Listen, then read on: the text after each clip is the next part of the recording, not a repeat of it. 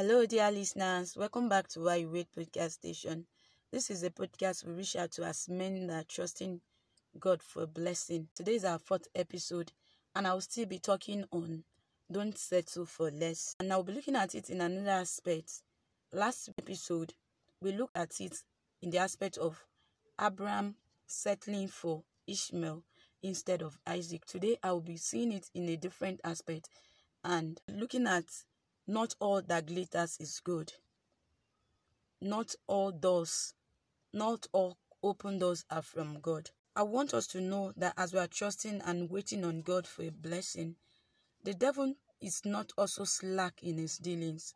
He will come with packages and things that are precious that look true. He will also open some doors and it's it will only take the grace of God and the Sunny Spirit for us to understand that those things and those doors are not from God. While you wait, you need patience. Patience is is an important ingredient in the waiting room. You need patience and the discerning spirit to differentiate the right doors from the wrong doors. Looking at the life of Lot in the Bible, he was with Abraham for a very long time, and at a particular time, he needed to separate from Abraham.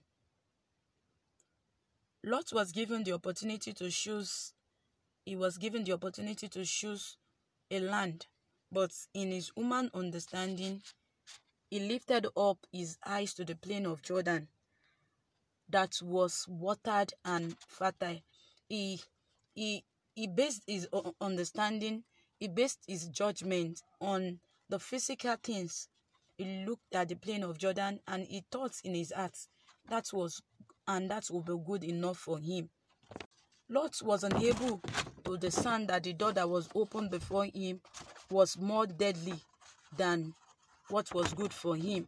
He considered all the economic factor of Jordan, but he neglected the spiritual dimension of the land. Lot chose the fertile land and neglected pitching his tent beside Sodom. He neglected the consequence of pitching his tent beside a sinful land. He saw the prosperity and the beauty of the land, but he couldn't see that the land was marked for judgment. He couldn't see that the mark, land was a deadly land. He, he chose for himself, and he eventually we see that it was recorded in the Bible that he, he lost his wife and all his prosperity to Sodom. Our decision, our judgment should not be according to the standard of the world. When we are praying, when we are trusting God for something, we should we, we must not base our answer to the physical things we'll see.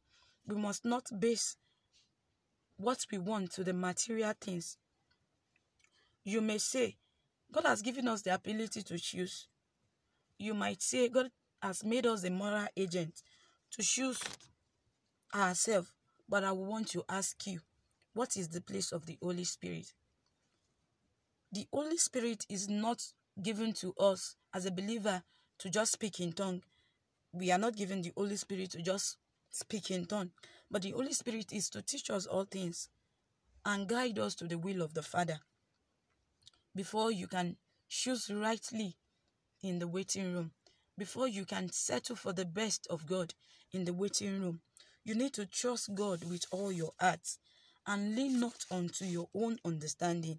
In Proverbs chapter 3, verse 5 to 7, we were made to understand that in all our ways we need to acknowledge Him, we need to acknowledge God, and He will direct our path. To get the best from God, you need to trust God and cooperate with the Holy Spirit to carry you through.